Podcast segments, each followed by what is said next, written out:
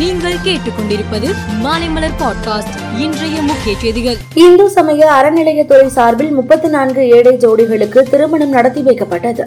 தலா ஐம்பதாயிரம் ரூபாய் மதிப்பிலான சீர்வரிசையும் வழங்கப்பட்டது. சென்னை ராஜா அண்ணாமலைபுரம் அருள்மிகு கபாலீஸ்வரர் கற்பகாம்பாள் திருமண மண்டபத்தில் நடைபெற்ற இந்த நிகழ்ச்சியில் முதலமைச்சர் மு ஸ்டாலின் தலைமை தாங்கி திருமணங்களை நடத்தி வைத்து மணமக்களை வாழ்த்தினார். அமைச்சர் செந்தில் பாலாஜியின் மனைவி தொடர்ந்த ஆட்கொணர்வு வழக்கில் நீதிபதிகள் மாறுபட்ட தீர்ப்பு வழங்கிய நிலையில் மூன்றாவது நீதிபதி நியமிக்கப்பட்டு வழக்கு விசாரணை நடைபெறுகிறது. இன்று இவ்வழக்கு மீண்டும் விசாரணைக்கு வந்தபோது அமலாக்கத்துறை சார்பிலும் செந்தில் பாலாஜி மனைவி சார்பிலும் அறிக்கை தாக்கல் செய்யப்பட்டது.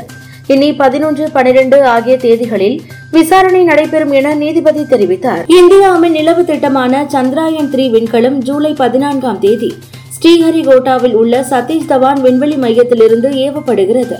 திட்டமிட்டபடி ஜூலை பதினான்காம் தேதி விண்கலம் ஏவப்பட்டால் வருகிற ஆகஸ்ட் மாதம் இருபத்தி மூன்று அல்லது இருபத்தி நான்காம் தேதி சந்திரனின் மேற்பரப்பில் விண்கலம் தரையிறங்கும் என இஸ்ரோ தலைவர் எஸ் சோம்நாத் தெரிவித்தார். அவதூறு வழக்கில் இரண்டு ஆண்டு சிறை தண்டனையை எதிர்த்து ராகுல் காந்தி தாக்கல் செய்த மேல்முறையீட்டு மனுவை குஜராத் உயர் நீதிமன்றம் தள்ளுபடி செய்தது.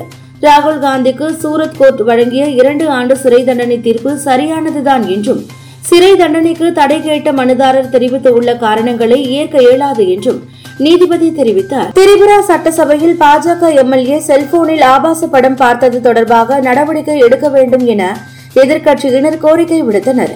ஆனால் நடவடிக்கை எடுக்க சபாநாயகர் மறுத்ததால் அதிருப்தி அடைந்த எதிர்க்கட்சி எம்எல்ஏக்கள் கடும் அமளியில் ஈடுபட்டனர்.